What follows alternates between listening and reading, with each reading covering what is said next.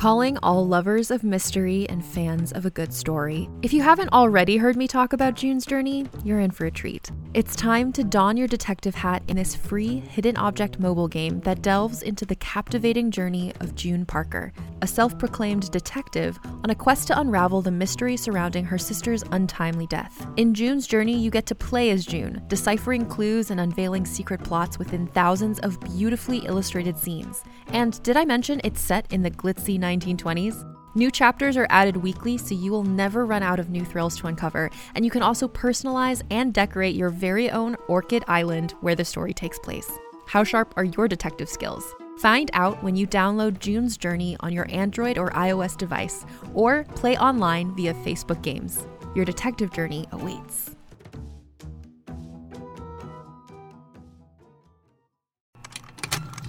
Contained herein are the heresies of Radolf Burntwine, erstwhile monk turned traveling medical investigator.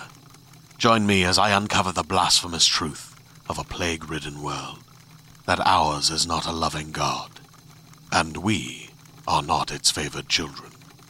The Heresies of Radolf Burntwine, coming January 2nd, wherever podcasts are available.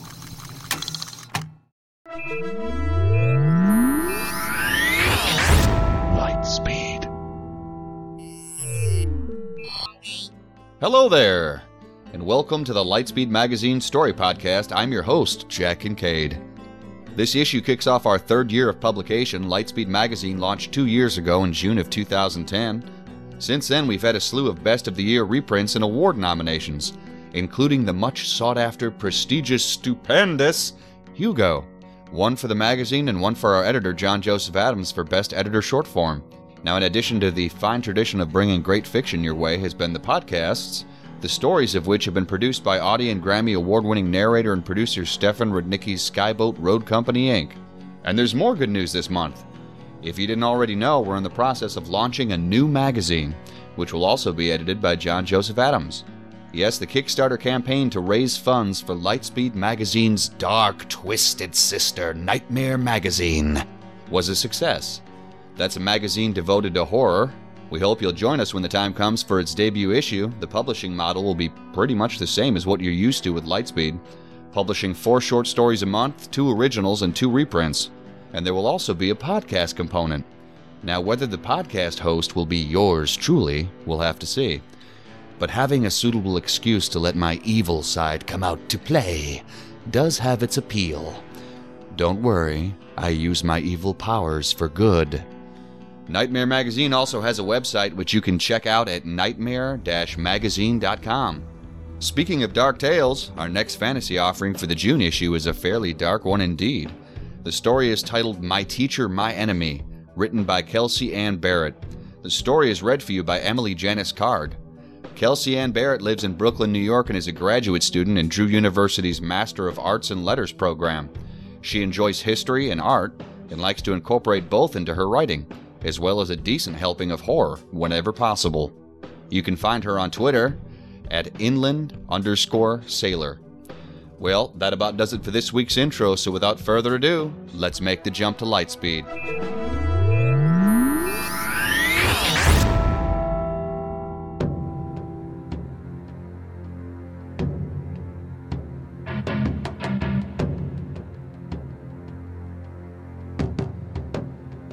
My Teacher, My Enemy by Kelsey Ann Barrett. My enemy's body is still warm when I take my knife to him. Stripped to his skin and lain upon his back, he looks much less frightening than he had when he was alive, armed, and desperate to kill me. But there is still power in the shape of his relaxing muscles and the size of his cooling frame and as he is a foot taller than I am, I feel a surge of pride in my accomplishment that is even greater than the hot pleasure of the kill. I stand in the middle of the forest. Nothing about me but trees and birds and the still body beneath my knife. Nothing upon me but the skin in which I was born. I am one of the unclothed, and this is my first kill. But I am not entirely alone in this. And as I split my enemy's skin neatly apart, slightly awed at how easily it separates under the perfect sharpness of my blade, I remember what my teacher taught me. I can hear her voice as clearly as if she were leaning over me and whispering in my ear. You must be careful not to let your knife slide in too deeply. If you puncture the intestines, you will have to deal with the smell. I do not want to be a sloppy student, so I am careful and go very slowly, beginning just above the genitals and slicing upwards through the skin and the thin membrane beneath, which separates it from muscle and fat. If you rush, you will end up with holes in your coat. Power is not gained by sloppy haste. You must be patient. I do not rush, and move my knife upward steadily until the blade comes to rest at the bottom of the sternum. A second pass to cut through the fat that keeps the intestines inside the body, and when I push my enemy onto his side, his guts spill easily from the opening and onto the grass. But then his arm is in my way, and it takes me a few tries to find a position for the long, hairy limb that keeps it from flopping forward and hampering my work. Eventually, I pin it behind him and prop him up with his own discarded pack and tools.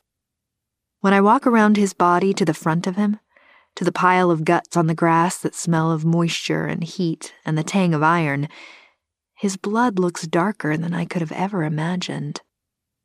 Some cut through the bones of the ribs in order to access the organs of the upper thorax. But this is clumsy work and unnecessary. My enemy carried a saw to cut through the rib cage of his kill, and I am glad that I was not burdened with such a heavy and awkward tool.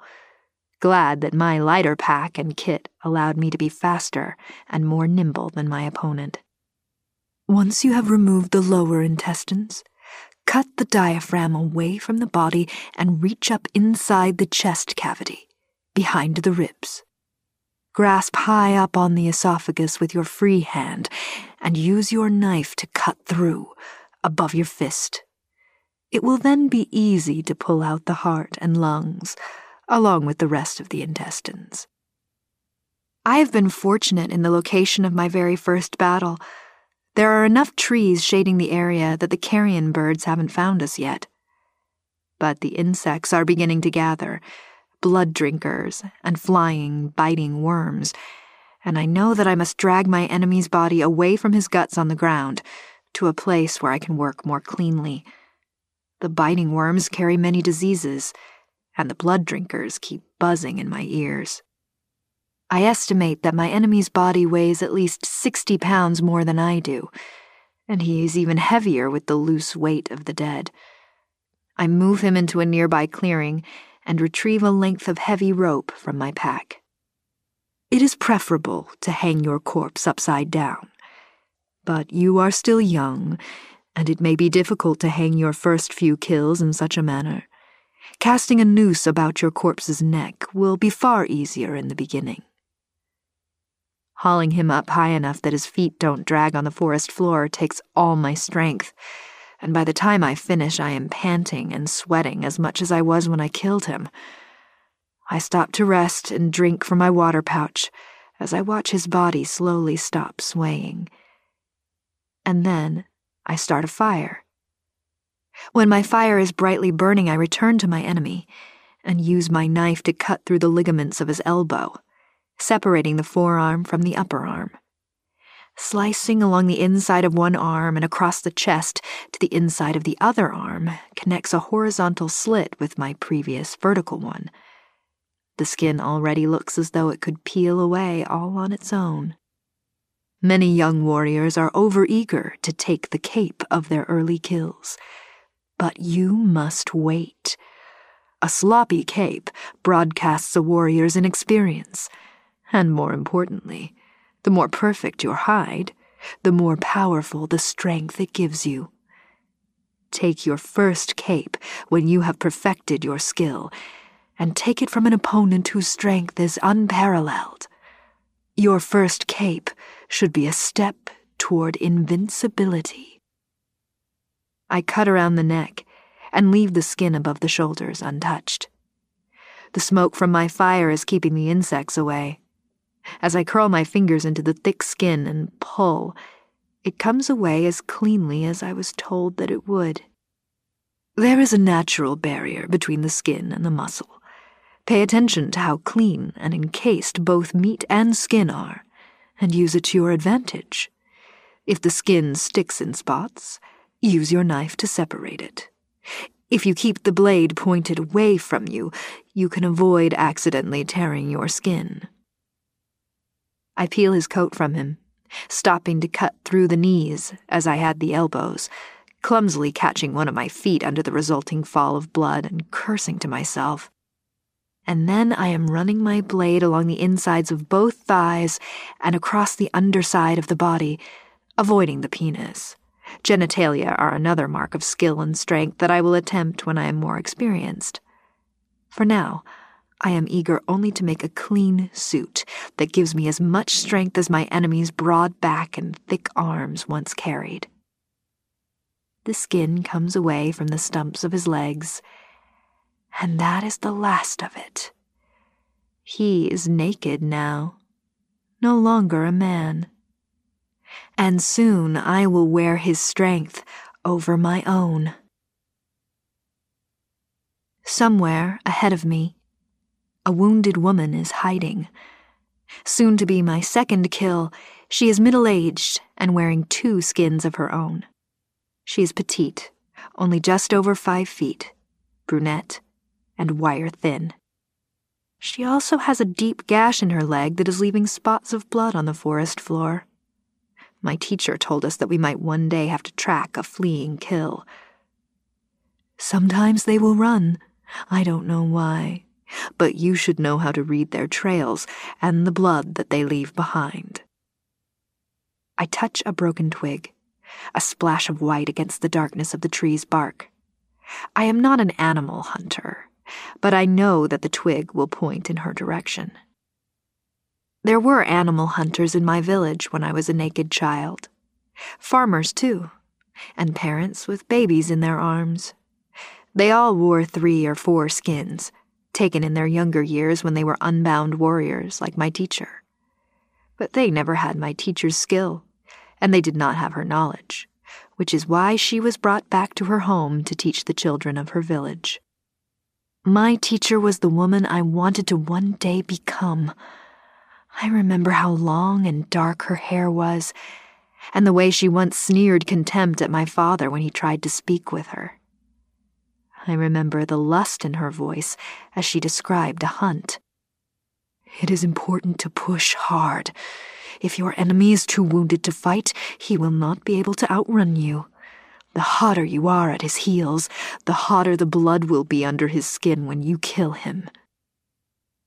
Four red splashes on the ground, shaped like teardrops. Running raises blood pressure, which will increase the blood flowing from a wound, but it will also spread that blood over a larger area. Knowing how much the wound should bleed will help you judge your enemy's speed. I am careful to run beside the trail and not on it, so that I do not accidentally obscure any sign of my enemy's passing. As I follow the direction indicated by the spatters, I can see that she has slowed her pace. She is tiring. It is not long until I find her, cowering behind a bush. I charge her, knife held high. You have never felt true power until you have worn your first skin. She shrieks and brings up her own in defense. The energy that thrums between your first skin and the new one you have claimed for yourself is like the pulse of blood from a too quick heart. My blow is parried. I strike out with my other arm and knock hers sideways, swinging my blade with all the fury in my veins. When you wear a skin, you can hardly believe the increased strength in your arms, your legs, and back. She ducks and claws at me, nails dragging across my thigh. I grunt, and she howls in my face, stabbing clumsily forward with the knife in her other hand. It is the power of another human being's life, his drive, his dreams, his love and hate, everything that makes him a man. I dodge, swing my arm in a long arc, and fix my knife between two of her ribs. And as my second kill thrashes on the ground at my feet, I imagine her skin covering my own and feel my belly fill with warmth. I remember my teacher's voice as she explained the way it felt to take a skin. And for the first time, I understand the fierce light of desire that I'd seen in my teacher's eyes. Even my first sexual experience, not long behind me, cannot compare to this. I am enthralled by the severity of the anger and fear in my kill's eyes as she struggles to breathe against my knife and in a moment's glorious brutality, I take her own weapon from her useless hand and slit her throat. Blood pours from the gash, making her neck slick and red, pooling in the hollow below her throat and dripping down across her right shoulder. She gurgles, lurching forward as if to grab me, and then finally collapses. My teacher would be proud. The second time skinning is easier than the first, as I run my knife from pelvis to sternum with what I already fancy to be practiced skill. My hands are steady, confident and sure as I work. But I'm alarmed to find small spots of blood following the trail of my fingers up and down her body. I wipe my hands carefully on the grass, but when I go back to cut away the fat around her lower abdominal muscles, I find that the spots are still there. What's worse, there is a small trickle of blood sliding down between her breasts. Blood will stop flowing very quickly after the heart is no longer beating. I reach up in surprise, fumbling under my kill's left breast until my hand lies flat against her chest, and after a moment I feel a single, unsteady quiver beneath my palm. I am shocked by her will to live. Clumsily, and after some hesitation, I decide to roll her onto her side and let the worst of the blood fall away until she finally dies. As I watch it grow congealed and sticky on the grass, I regret my haste in slitting her throat and fear that I have ruined my skin, that it will end up stained brown in spots and marked with the imprints of my fingers. I take handfuls of clean grass from down by our feet and rub them across the skin wherever it is wet and red. Next time, I will be patient and let her die on her own. I tell myself that this will still be a good skin. The greater a kill's struggle for life, the more power and life will be in the skin you take from him. I learn my teacher's lesson well. Next time, I will not make a mistake. Two men. Two men at once. A younger one, and an elder mentor of some kind. I scoffed to myself as I stripped the boy first, waiting for his useless companion to stop twitching. Even when following his charge into the field, this man was never the instructor my teacher was. I soothe my hand down the boy's smooth flank, while, as I have done every time I have skinned a kill, I imagine my teacher's deep voice against my ear.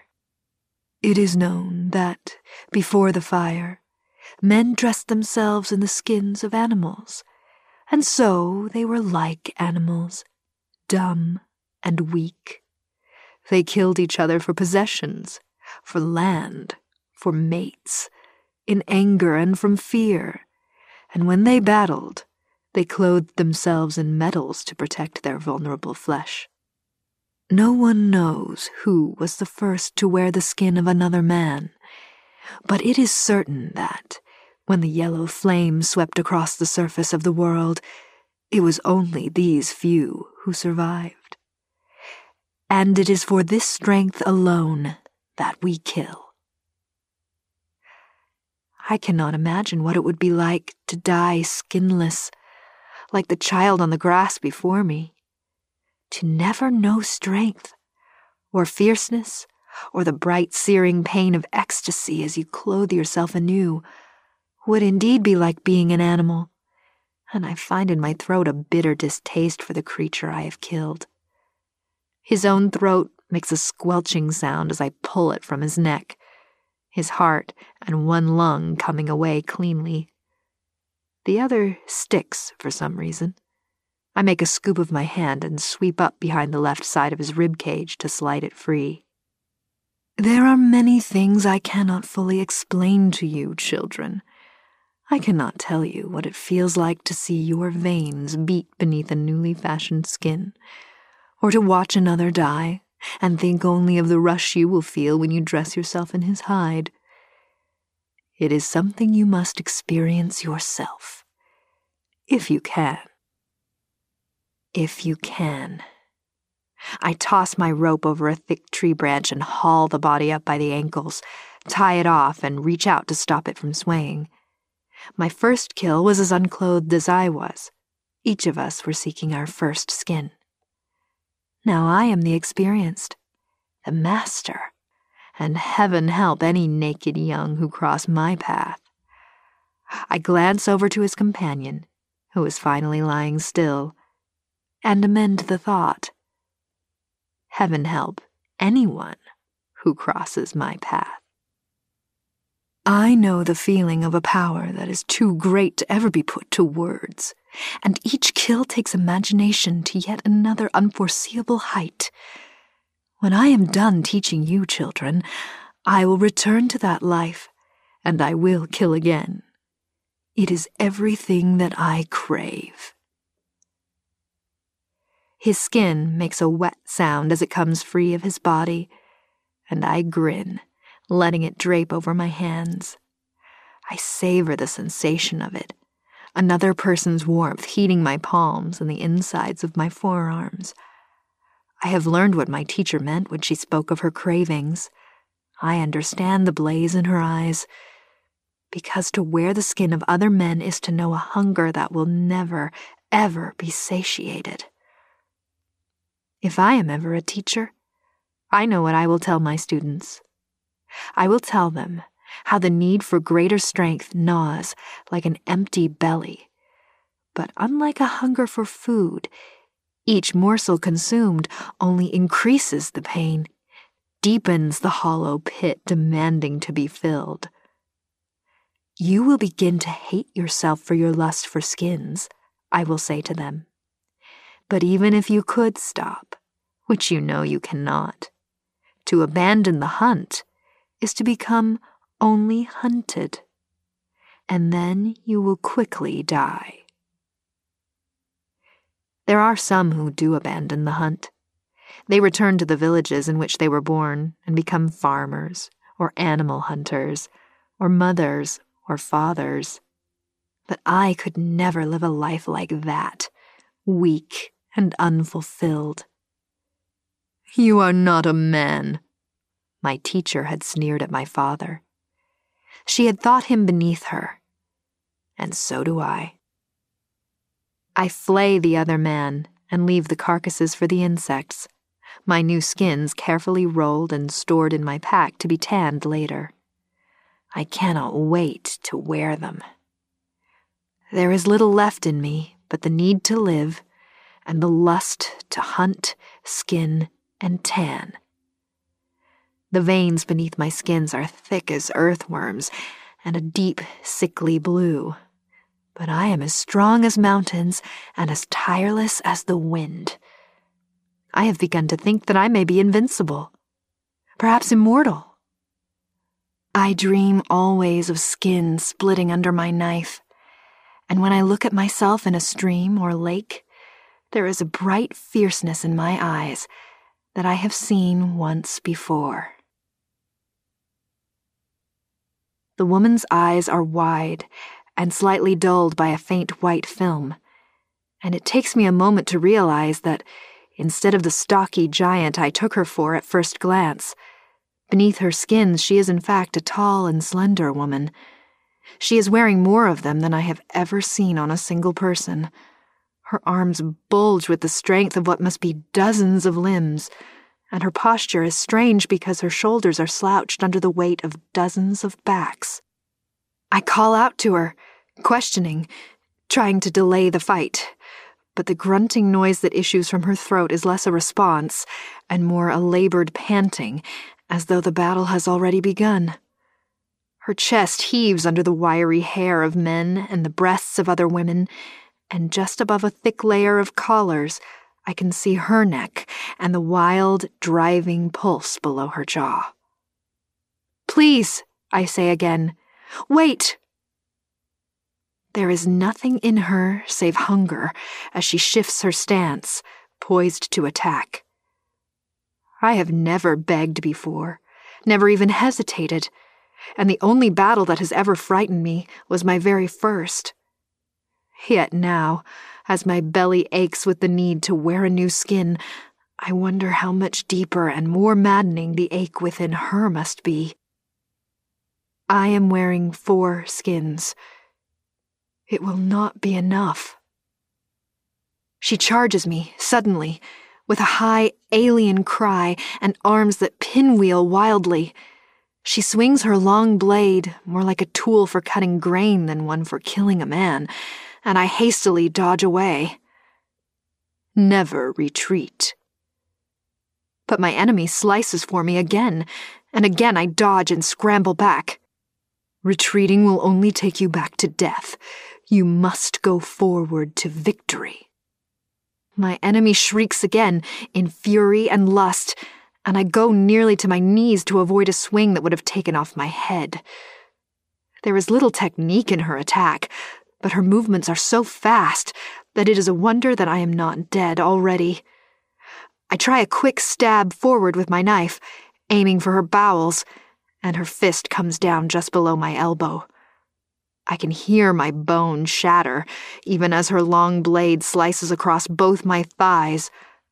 As I fall to the ground, I cannot tell if I am still holding my knife. I look up and see my enemy looming over me, panting with her need as her weapon shakes in wordless rage. She will slice through my wrists, I think, or perhaps pierce me neatly between two ribs. And then she will strip me and skin me and leave my naked body hanging in the air, a dripping carcass. I have gone forward only to my death. My teacher was wrong. I cannot hear her voice now. She has abandoned me. Please, my teacher, I say, hardly aware that I am calling aloud. I do not want to die. When she hears my voice, my enemy cocks her head in what seems to be confusion. I look up at her and see that a few long, dark locks of hair, thick and glossy at the roots, frayed and dry at the ends, have come out from under the capes she is wearing. Her eyes are dark as well behind their white coating, and I lose my breath in sudden astonishment. Somehow, I know her face. My teacher? My teacher was a beautiful woman, pale and graceful. My enemy is heavy and ruddy and covered in sweat that is not all her own. My teacher was skill and wisdom and grace. This monster is strength and hunger and gasping death. But she blinks at me through those eyes, and I have no choice but to know her. There is foam at the corner of her mouth, and she is already wearing my skin in her mind and I feel a sudden rage swell up through me, cutting through the pain in my arm and my legs. And it is not the fear of death that galvanizes me so suddenly. I am furious that I will be taken by her, horrified at the idea that she will wear my skin, my skin, and leave my body naked and empty behind her. Death does not frighten me any more only the idea of being the skin around the shoulders of someone else. Do you not know me, my teacher? I ask her. My good hand fumbles at the pouch in my belt as she stands still, listening to me speak. You taught me how to kill. You taught me how to take a skin and make it my own, back when I was a naked child in our village. Do you remember? You taught me so many useful things. You taught me to always carry two knives. I remember when you tried to describe what it was like to wear a skin. You told me I would know such power, and oh, my teacher, you were right. But you didn't tell me about this. My grasping fingers finally gain hold of the hilt of my spare blade, and I pull it free, immediately putting a long, deep slice into my opposite shoulder. I cut myself diagonally across the chest, through my right breast, and all the way down to my left hip. I cut myself on the right hip, up one side of my rib cage, then the other. I sliced deep down the side of my face, in case she planned to take my cape. My blood splashes across my eyes. She does not stop me and I move with the speed of a woman wearing four skins. These are my skins, I tell her as I cut. But I don't care about them anymore, and it isn't what I meant to say. This is my skin, and you cannot have it. And as I cut, I feel strength leaving my arms, my hand weakening as each skin is ruined its power lost. Piercing through them hurts, but opening my original gives me a sensation that is almost pleasure. I haven't touched the skin I was born with in so long. The knife threatens to spill from my fingers. With the last of my strength, I stab myself in the stomach, deep into the intestines. Once, twice. And on the third attempt, I dropped the knife, the heat of my blood coating my abdomen and chest. Though I am too close to death to hear her, my teacher howls in anger as she realizes what I have done. I close my eyes and imagine that she is smiling, caressing my face and wiping the blood away. I imagine that she is free of what she has become, and I forgive her. Goodbye, my teacher. I am free now, too.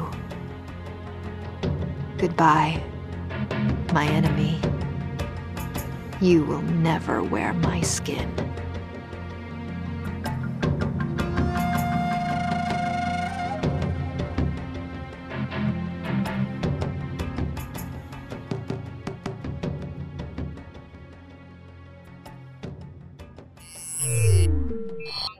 Welcome back. A well executed and pleasantly disturbing tale, wasn't it? Oh, the perspective of the character is fascinating, and the darkness of the tale is prominent. I found the fine attention to detail rather disquieting. At times, it's so clinical and procedural, dehumanizing. I'm fairly sure that we were meant to be uncomfortable. That's part of what makes it effective. I'm also fairly sure that I wouldn't want to get on this author's bad side. I hope you enjoyed the story. If you do, please go to our website at lightspeedmagazine.com and leave a comment. Just click on fiction, find this story, and then leave a comment there. Or if you'd like to help spread the word, go to iTunes, find the Lightspeed Magazine Story Podcast, and leave a review or rating there. And if you haven't already subscribed to Lightspeed Magazine, please take a moment to consider it and check out our many options at lightspeedmagazine.com slash subscribe. There's also other ways you can be notified of new Lightspeed content. You can subscribe to our free monthly newsletter RSS feed. You can follow us on Twitter, like our fan page on Facebook, or you can add us to your circles on Google+.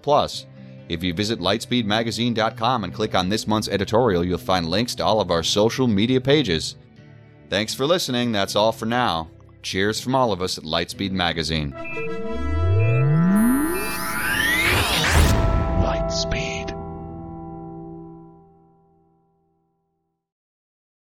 Hey there, this is Justin Bartha. I made a funny new podcast, King of the Egg Cream. It has the greatest cast in the history of podcasts with actors like Lewis Black, I'm torn by my feelings for two women. Bobby Cannavale, You can eat it, or if someone hits you, you can put it on your cut. Melanie Lynskey, I wonder what these marvelous things are that look just like boiled chicken feet. Jason Ritter, I can break things and pick locks and kill people. Michael Stuhlbarg, The whole point is to inspire people that they should make themselves better. Ari Graynor, No, don't whet its appetite. What are you, an idiot? me, Justin Bartha, That's not just any egg cream, that's a Lemke's special. and all narrated by the hilarious Richard Kind. This is the story of Harry Dalowitz and how he rose from nothing to become New York's King of the Egg Cream. So if you like funny true stories, come listen to King of the Egg Cream, available wherever you get your podcasts.